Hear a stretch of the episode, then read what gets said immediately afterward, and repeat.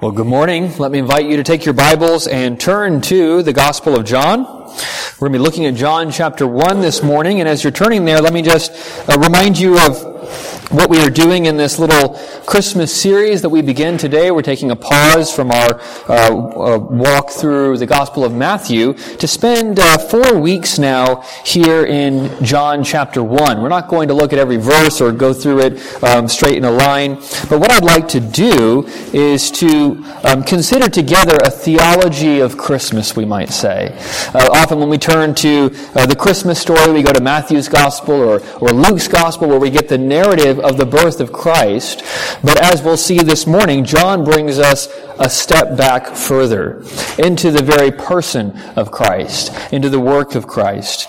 And so what we'll be doing today is uh, part one of considering the person of Christ. We'll be considering Christ's divinity this morning. Next Sunday, we'll be considering his humanity from, uh, some, from John chapter 1 as well on Christmas morning, we'll be really just unpacking and meditating upon John the Baptist's statement, Behold the Lamb of God who comes to take away the sins of the world. And then on New Year's Day, we'll, we'll end this little series by considering what Christ has done in making us children of God. So that's a bit of a, a roadmap of where we're going. I'm assuming by now you guys have found John chapter 1. So let me read the first uh, five verses, which we'll be looking at today. In the beginning was the Word. And the Word was with God. And the Word was God. He was in the beginning with God. All things were made through Him. And without Him was not anything made that was made. In Him was life. And the life was the light of men. The light shines in the darkness and the darkness has not overcome it. This ends the reading of God's word given to bless us. Let's seek his blessing in our time in the scriptures this morning. Let's pray. Our Lord Jesus, we thank you for this opportunity that we have every Lord's Day to hear the story of the gospel. We thank you for the, the, the context of Christmas, that it, it heightens our, our interest and, and our awareness of, of these vital matters, of the questions of, of who you are and of what you have come to do. And I pray now, Lord, that as we come to your word, that we would come with humility. We would not stand as judges and critics over the scriptures, but that we would come as humble servants, humble worshipers, and that you would fill our hearts with wonder and our lips with praise as we consider today who Jesus is. I pray this in your name. Amen. Well, a few years ago, um, NPR had uh, an article slash interview uh, with a very revealing title. The, the, the title was, If Jesus Never Called Himself God, How Did He Become One? That's called a loaded question, by the way. Um, the interview is, is with uh, a gentleman named Bart Ehrman. Some of you may be familiar with his work. Um, Ehrman has become famous uh, because he, he grew up in the church, uh, was converted as an evangelical Christian in his teens, studied at Moody and at Wheaton, uh, went on to Princeton, and during his studies of the New Testament at Princeton, came to reject the authority of Scripture. And within a number of years came to reject the idea of Christianity altogether. So he is a New Testament scholar who identifies himself as an agnostic and an atheist. So predictably, whenever uh, the news wants to interview someone about the New Testament, they, they turn to, uh, to Bart Ehrman. And in this, in this interview, uh, Ehrman is, is making the argument that uh, Jesus and the New Testament doesn't really think of Christ as being God, that that's something that later Christians imposed back on Jesus. That Jesus really thought of himself, and historically speaking, merely was a, a, a Jewish teacher, um, and his followers then kind of expanded the story, expanded the mythos, and that's where Christianity comes from. Now, is that the case? Some people believe that it is, and, and some will, will follow that argument exactly where Ehrman does, to a rejection of Christianity, to a rejection of the church, to a rejection of the authority of scriptures. Others will accept this claim. They'll say, well, yes, Jesus was probably just a really good man, a gifted teacher, a, a fine example. Um, and the church later went on to worship him, but we don't really have to get too worried about that. We can, we can reject the idea that Jesus is God and still learn a lot from Jesus. Well, today I, I want us to, to consider those claims. I want us to consider those positions. I want us to, to ask, what does the Bible itself actually teach? What does the Bible teach about who Jesus is? What did Jesus believe about himself? And secondly, I want us to see that, that that is a question that we need to answer from God's Word because it's vitally important whether or not Jesus is God. We can't just um, accept the idea that Jesus is a mere man and act like nothing in the Christian life or nothing in the church would change. And so today I want us to spend some time in these opening verses of the Gospel of John to see two things together. I want to make an argument today. First, that, that the Bible teaches that Jesus is God. This is not something that developed later. This is not something that Constantine invented or something like that. If you've read Dan Brown, you can ignore everything you've read. Uh, the Bible teaches that Jesus is God. Jesus taught that he was God. That's the first thing we want to see together today from the scriptures. And then secondly, we want to see critically that the Bible teaches that we need Jesus to be God. So we're going to see that this is true from the scriptures and that it matters as well. So let's, let's dive in. The Bible teaches that Jesus is God. Uh, before we start walking through some of these opening verses, let me just uh, address two preliminary matters. Uh, first, uh, as we begin this gospel, you will notice, as we, as I mentioned, that John begins in a very different way than the other gospel writers. Uh, John's gospel was probably the, the the last of the gospels to be written, and so he is speaking to a church that already has Matthew and Mark and Luke, uh, gospels which tell about the life and ministry of Christ. And so what John is doing is is, is, is giving us insights and information that uh, the other gospel writers uh, address in some degree, but don't go into in as much depth. You remember that, that, that, John is described as the, the, the disciple whom Jesus loved. He had this close and intimate relationship with Christ in his earthly ministry. And now, uh, more at the end of his life, under the inspiration of the Holy Spirit, wants us to have an insight into Jesus and his ministry. And in these opening 18 verses, he gives us a kind of theological account of Jesus Christ.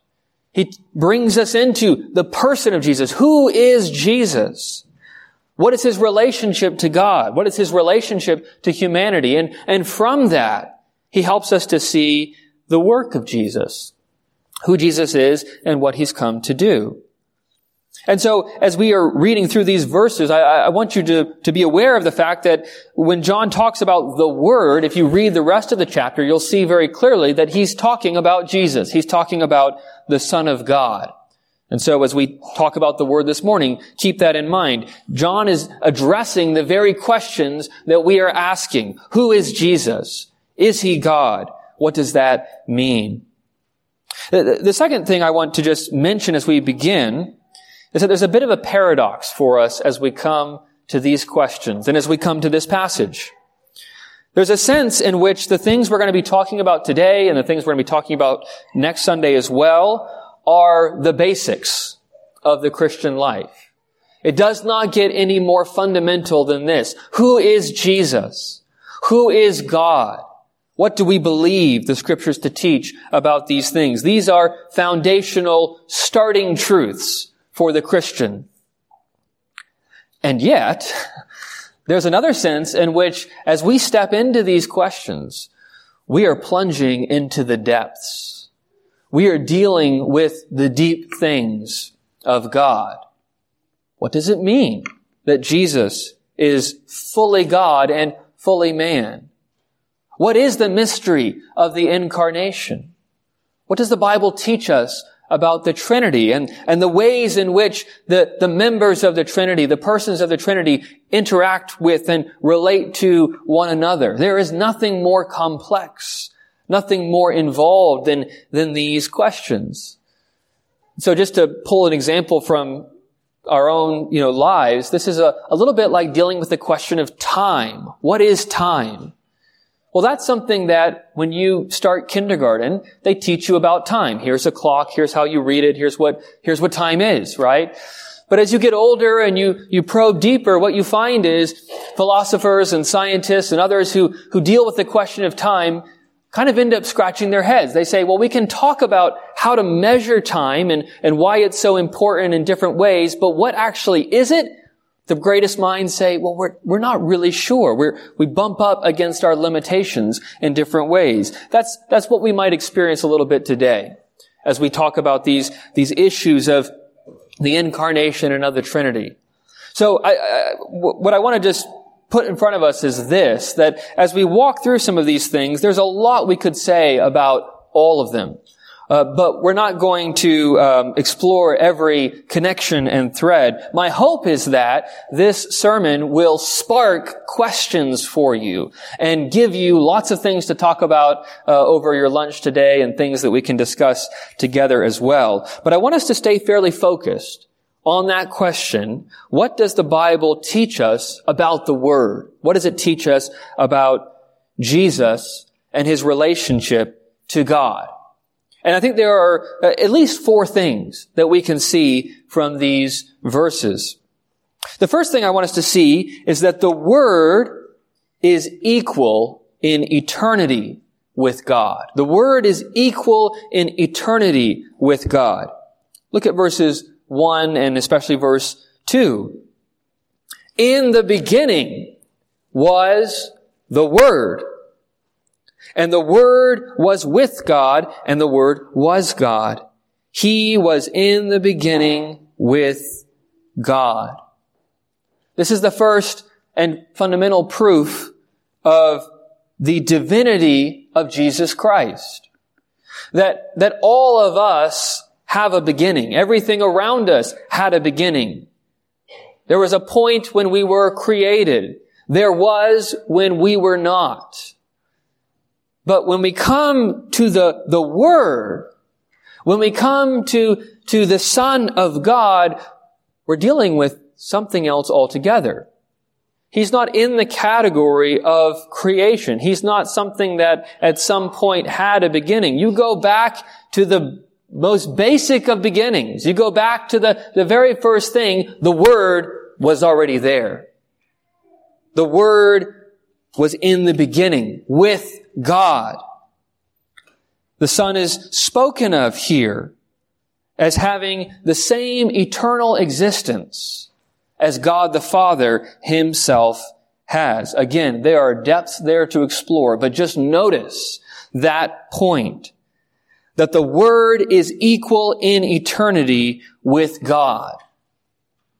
But, but John goes a layer deeper, doesn't he, in these verses? He, he presents the Son, he presents the Word, Jesus, as being not only equal in eternity with God, co-eternal, but also as being equal in substance with God. Listen again to John 1, 1. This is one of the most famous verses in the Bible, which can always make it a little tricky for us because we're so used to hearing it, we can, we cannot pay attention. But pay attention to what he says about the Word. In the beginning was the Word. It's co-eternal. And the Word was with God, and the Word was God. The, the Word was with God and the Word was God.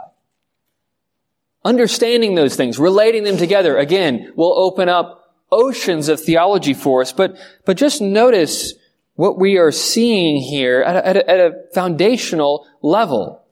That there is a, a, a sense in which John, under the inspiration of the Holy Spirit, having walked with Jesus, having heard his teaching, having imbibed Jesus' understanding of who he is, says of Jesus, says of the Word, that he was God. This is one of the, the clearest proofs that we can point to that the Bible teaches that Jesus is God because the Word is Jesus and the Word was God. Now we'll make some distinctions here in a moment that are important for us to hear, but don't, don't miss the force of this. With this one verse, John is laying a foundation for everything else that we need to say and everything else that we need to know about the person of Jesus Christ. That when we come to this man, we're not coming to a mere man.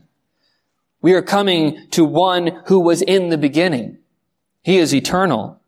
We're coming to one who was with God and indeed who was God. The Word is equal in eternity with God. The Word is also equal in substance with God. They share in the same substance, the same divine nature. Thirdly, the Word is equal in power with God. So equal in eternity, equal in substance, equal now in power with God as well. This is what verse 3 especially explores. John says of the Word, all things were made through Him. And without Him, in case you thought there was another category, was not anything made that was made. That's an all-encompassing statement if ever there was one. All things were made through him, and without him was not anything made that was made. Notice here several things. First, because of the way that John describes this, the Son, the Word, categorically cannot have been made. This is one of the things that is missed by uh, Mormons, for example, in their teaching about Jesus Christ. And really they are echoing the ancient heresy of Arianism, which sprung up in the early church. Uh, these are groups that would look at Jesus and say, oh yes, he's not, he's not just a man, clearly. He's something exalted. He's something great. There may even be a, a sense of the divine about him. And yet, the formula of Arius was, there was when he was not. In other words, there was a time before Christ. And while Christ may have had some important role to play in the creation of things, he was himself created. He was the first thing that God created, the highest thing that God created, the greatest thing that God created. He has a special relationship with God, but, but he's not eternal as God was. He doesn't share in the substance of God. Does that fit with what John is telling us here? The disciple who leaned on Jesus' breast? No, he says, all things were made through him. Without him was not anything made that was made. Which means that Jesus himself, the Word, the Son, was not something that was made. Everything was made through him. John answers in advance the errors which would spring up and which always seem to come back around. John is rejecting this idea that we can put Jesus in some middle category where he's more than us but less than God. No. In the beginning was the Word, and the Word was with God, and the Word was God. He was in the beginning with God. All things were made through Him, and without Him was not anything made that was made. And John is taking us back to creation. He's actually already done that, hasn't he? By opening his gospels with that word, in the beginning. Where do your minds go, kids, when you hear that phrase? In the beginning. God created the heavens and the earth. Well, John is drawing on that, that opening of the Bible, that opening of Genesis, and says, in the beginning also was the Word. We read in Genesis chapter 1 of God making all things by His Word. John now brings us again behind the curtain to say not only what is that word, but who is that word? That that word is God's son. That word is the second person of the Trinity. It's Jesus Christ. Isn't that what we read in Colossians chapter 1, verses 15 through 20, just a few moments ago? That all things were made in him and through him and are held together by him. Jesus then is not just an exalted man. He's not just an angel or some exalted creature. He has power equal with God. And one of God's fundamental works, the work of creation, we read here, was done by Jesus Christ. And so if we are to separate Christ from God in some way, we do violence both to God and to Christ. It doesn't make sense. It doesn't stand. We must recognize that the Word is equal in eternity with God, the Word is equal in substance with God, and the Word is equal in power with God. Finally, we see that the Word is equal in glory with God, sharing it, it, he's eternal, they share in the same substance, and he is equal in power and glory with God. Look at verse 14. We'll be focusing in on this verse next week but I want you to hear it now. The Word became flesh and dwelt among us, and we have seen His glory. Glory as of the only Son from the Father, full of grace and truth. So as we run through this, this testimony of John about who Jesus is, what do we see? Well, we see unequivocally, even just from this one passage, that the Bible teaches that the Word is God. Jesus is the Son of God. We can kind of summarize the, the arguments that John has been making uh, using the words of the Westminster Larger Catechism. I find this question and answer very helpful. In question 11 of the Larger Catechism, they, they ask, how does it appear, how do we know that the Son and the Holy Ghost are God equal with the Father?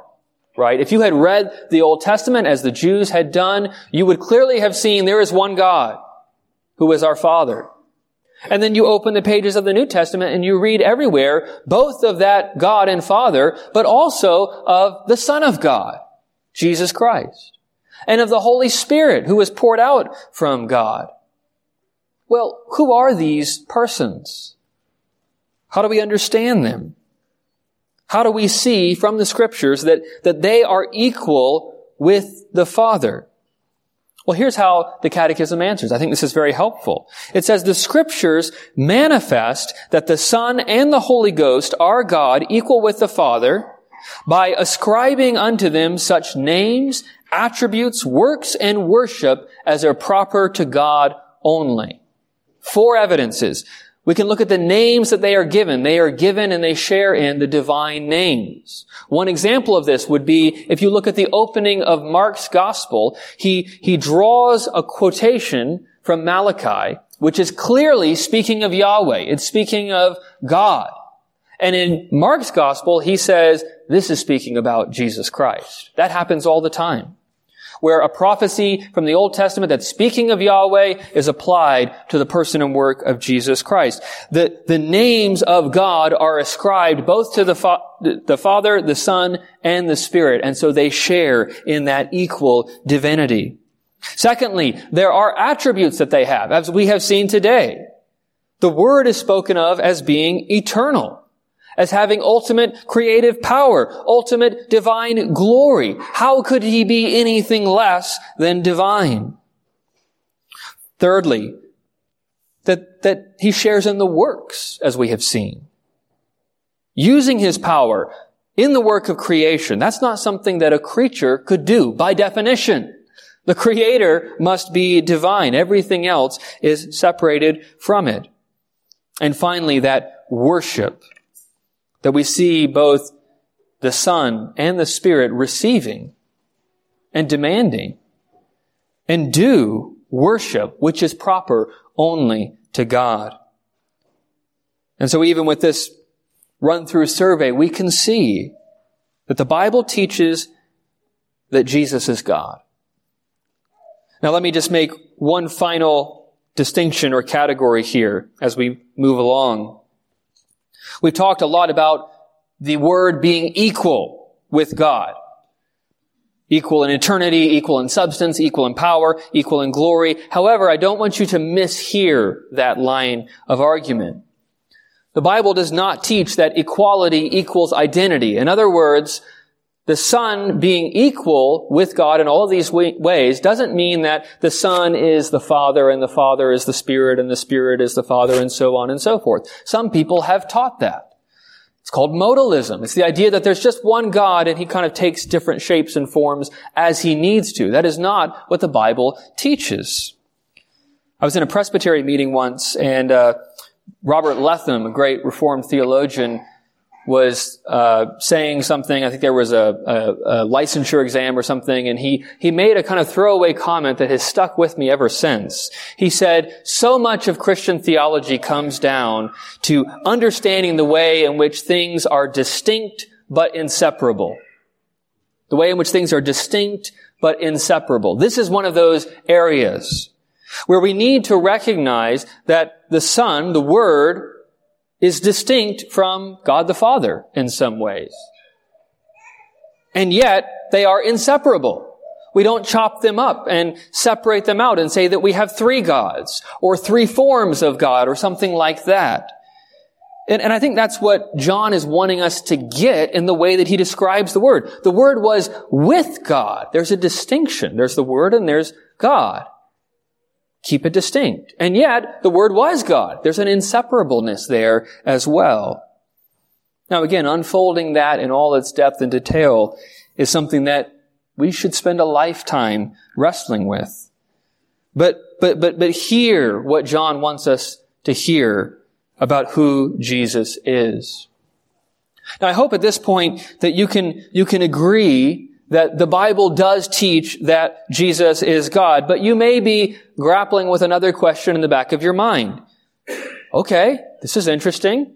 Going through these Christological, you know, uh, heresies and uh, getting these theological distinctions, that's, that, that's, that's interesting, but, but what are we supposed to do with all of this theology? And is this just kind of abstract theologizing? Interesting for those who want to study it, but uh, not really of, of much importance to our day-to-day life. What, what, what makes all of this matter? Well, first off, let me just push back against that instinct. It's an instinct I feel as well. Uh, as as Americans in particular, we are we are very prone to pragmatism, and uh, we we tend to think that if if there's not something that directly impacts me right here right now, then it's not important at all. That's a dangerous way to approach life. Husbands, if you interact with your wife and she's telling you things about who she is and what she feels and you're thinking, I, I don't see the connection. What am I supposed to do out of this? Um, let's stop this conversation. It's not going to go very well. Uh, if you love someone, you want to know them. You want to understand them. Uh, learning even things that uh, don't have a direct action item attached to them are actually vital to being in a real relationship. And, and that's true of us with God as well. In other words, theology, rightly understanding God, rightly hearing and receiving what He is telling us about Himself is something worth doing. Period. End of story. Always. And so we need to, to, to, to be challenged, I think, by that as pragmatists. Maybe especially at this time of year, we get very busy. And sometimes when we talk about Jesus, when we talk about God, we can slip into a, a kind of sentimentalism. But, but this is a time when, when we want to step into the deep things of God. We want to grapple with who Jesus is, what he's revealed about himself. He doesn't tell us things that don't matter. He doesn't tell us things that are important. They are given for our good and to move us and motivate us to worship and to glory in Him. And so that is a, an important thing for us to keep in mind. However, this is an issue that does have real, practical, immediate impact and significance for us. Because the Bible not only teaches us that Jesus is God, it also teaches us that we need Jesus to be God. And so I want to run through just a few of the reasons why it is essential that we embrace and believe and delight in the fact that Jesus is the Son of God. If you want to unpack this more, you can go look at uh, Westminster Larger Catechism, question 38, and all the scriptures that it is uh, drawing together to get a good summary of this. But I want to just give you a few a few reasons why we need Jesus to be God. The first reason is this. If Jesus is not God, then his death cannot pay for your sins. Uh, John talks here about the light and, and the darkness. There's a couple of significances to that. One is he's drawing our minds again back to Genesis. In the beginning, there was darkness. The first thing that God said was, let there be light. But here's the pattern of the story of creation. There was darkness, and then there was light, and then when Adam and Eve sinned, what happened? Well, in a sense, there's a reversion back to darkness. And John is saying there's now in that second darkness coming a second light. There's something about our life outside of Christ after the fall that is marked and characterized by darkness. And, and the Bible describes that as, as our sin. Sin that is a breaking of God's law, sin that is a breaking of our relationship with God, and sin that therefore distorts all of our relationships with each other and everything else in creation. All that is broken, all that is, is, is, is wrong, all that is flawed and fallen and and finite in this world flows from the sin that Adam and Eve committed and the sins that you and I add to that sin. And so we are born as children of darkness. We're born into a, a, a broken and compromised world. We need a deliverer. We need someone to, to pay the penalty for our sin, to keep the law that Adam broke and that we break to make us right with God. And Jesus is that one, that one who can come and keep the law perfectly, pay the penalty for our sin, restore us to right relationship with God. But just think for a moment, if Jesus is not God, could he still do that? It's an interesting question, isn't it? Could a mere man do all that needs to be done to restore us? To redeem us, to be a light in the darkness. Well, if you have a low view of the problem, you might say, yeah, I think, I think, I think a man could do that because if the problem is merely that we're not quite sure what the best way is to live life, and we need someone to inspire us and give us a good example to know how to be the best version of ourselves, then Jesus could be a mere man. He could be a teacher. He could be like Gandhi or anyone else that gathers a following and inspires admiration and motivates us to, to be good, kind, nice people. And that's where some people go with this. The problem is that that doesn't grapple with the problem. It doesn't actually deal with the fact that our need is not just for a little bit of direction or a little bit of information or a little bit of inspiration. We need someone to make us right with God in every sense, in every way. And so what is needed is someone who first and foremost can keep the law perfectly. Something that we know no fallen human can do. Secondly, we know that we need someone who can endure the wrath of God that is due for our sins. We have already accumulated a debt, the Bible says. It's a debt that needs to be paid by enduring the wrath of God. How could a mere man ever withstand the wrath of God? Taking it upon himself. That's not something that you can do. That's not something that I can do. Only one who is divine can take the wrath of the divine. And, and thirdly, fundamentally, this is true both of his humanity and his divinity. What we need, the Bible says, is a mediator. One who can stand between. One who can, as Job put it, put, put one hand on God's shoulder and one hand on our shoulder, as it were. Well, what man, what mere man would be qualified to be the go-between between God and man in that sense? To fulfill the terms of the covenant that have been broken. You need someone who, who has a, a share in divinity and in humanity. One or the other is not enough. And so we find that what we need is that, that perfect mediator, the God-man, Jesus Christ. And so if Jesus is not God, then his death cannot pay for your sins. And therefore his life his birth that we celebrate now is, is not even something worth celebrating. It's just the birth of one more person amongst billions.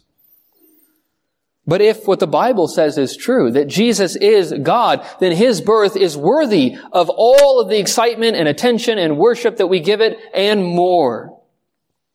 If Jesus is not God, then his death cannot pay for your sins. If Jesus is God, then his death has paid for your sins. Secondly, if Jesus is not God, then his life cannot create a new humanity.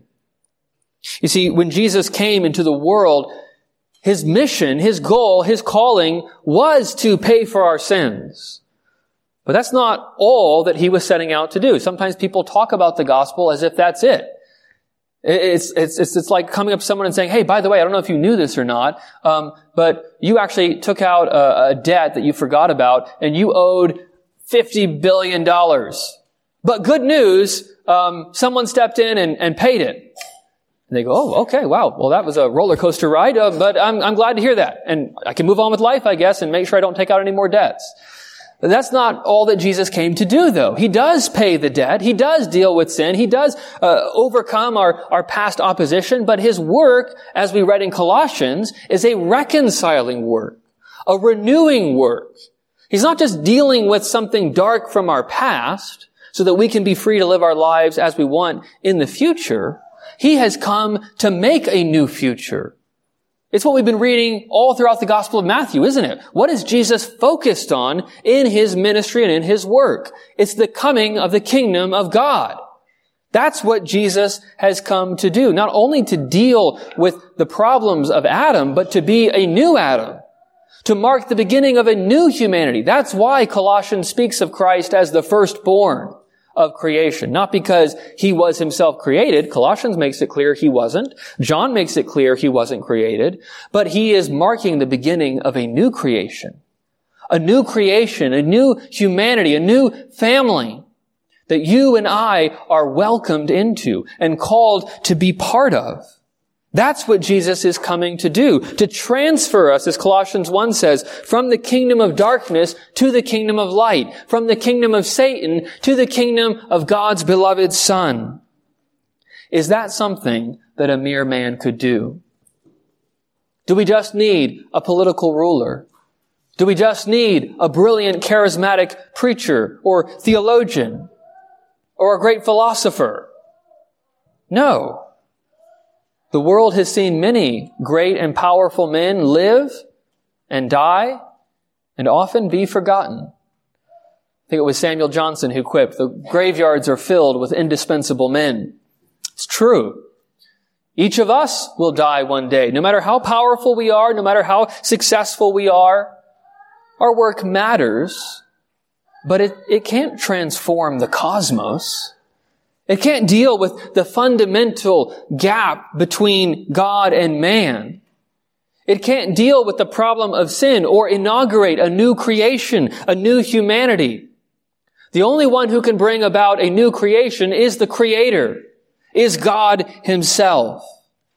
And in Jesus, that's exactly what we have. We have God Himself entering into His creation to make a new creation taking on humanity to make a new humanity. If Jesus is not God, then his life cannot create that new humanity. But because Jesus is God, his life has created and is bringing a new humanity, a new creation. Finally, if Jesus is not God, then his person is not worthy of our worship. There are some, again, who say, well, perhaps Jesus didn't think of himself as God. Maybe that was something that later Christians kind of, kind of made up, but I mean, it doesn't really matter. There's still so much to be inspired by, so much to be encouraged about as we look at Jesus. And so it's good, uh, at Christmas especially, to, to have these cards and these services and sing the old songs. But friends, if Jesus is not God, when we sing the hymns that we sing at Christmas, we are committing blasphemy, nothing less. We are spitting in the face of the one true God.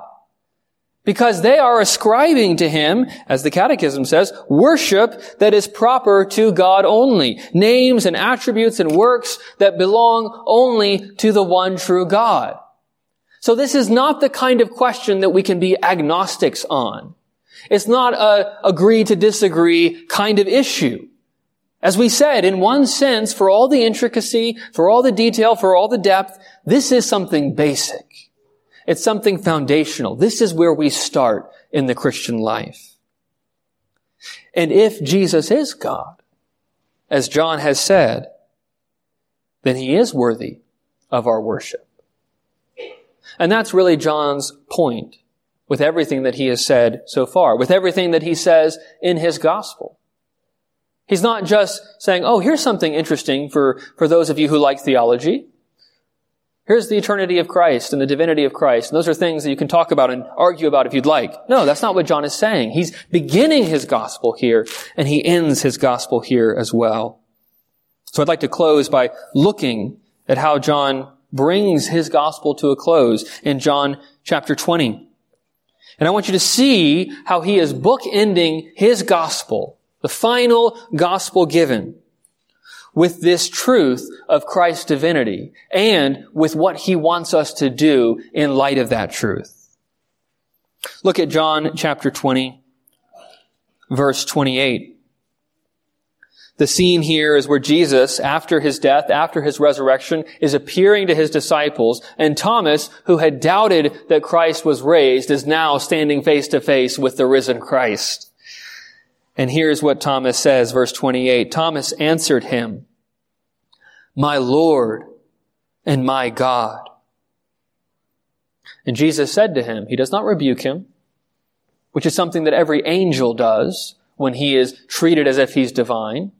They say, no, no, don't fear me, fear God. But when Jesus hears these words, my Lord and my God, here's what he says. He says, have you believed because you have seen me? Blessed are those who have not seen and yet have believed. Jesus thought of himself as God. He knew he was divine. And he was excited to see his disciples recognize that truth. And in fact calls on all who would be his disciples, even those who would come long after, that even though they would not see Christ in the flesh, yet they would believe like those who had seen him in the flesh. And John goes on to say, Now Jesus did many other signs in the presence of the disciples, which are not written in this book, but these are written so that you may believe that Jesus is the Christ, the Son of God, and that by believing you may have life in his name. So what should our response be to these things? First, consider what you believe. If you have not believed what the Bible teaches about Jesus, then believe today that Jesus is the Son of God. And if you do believe that Jesus is the Son of God, then worship Him as the Son of God, as is His due. Amen. Let's pray. Lord Jesus, we thank you that we have confidence from your word that we can speak of you that way as our Lord, as our Savior, as our God. And so, Lord, I pray that every heart here today, every knee here today would bow and every tongue would be able to confess, as Thomas did, my Lord and my God. We thank you that your word is clear where we are so often confused and that we see this truth of your divinity and the centrality of that truth for our lives. We pray that you would fill our hearts now with both belief and with worship. In Jesus' name, amen.